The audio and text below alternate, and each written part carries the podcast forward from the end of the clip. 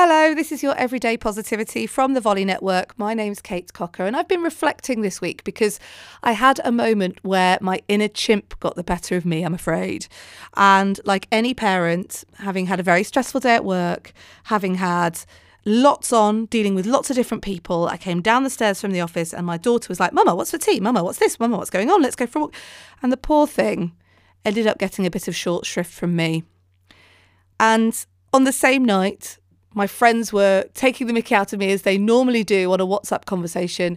And my inner chimp got the better of me again and got all upset about the fact that they were teasing me. and then on the same night, I happened to be on a webinar with Derren Brown, who wrote Happiness and How to Be Happier. And one of the things he said as part of this webinar was really amazing. He said, In times of crisis, our language becomes less nuanced. We lose nuance.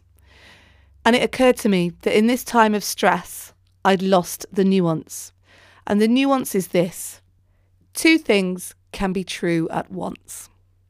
I can be stressed and enjoy my daughter's company.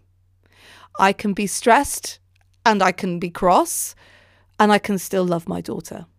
And I can have the mickey taken out of me left, right, and centre. And I can enjoy it and it can be hurtful at the same time.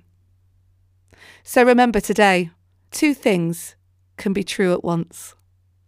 I'll be back tomorrow with a journal prompt on everyday positivity. In the meantime, have a great day.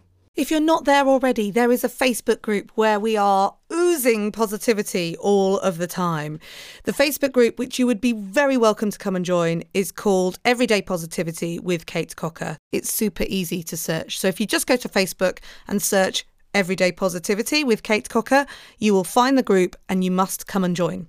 I shall look forward to meeting you there.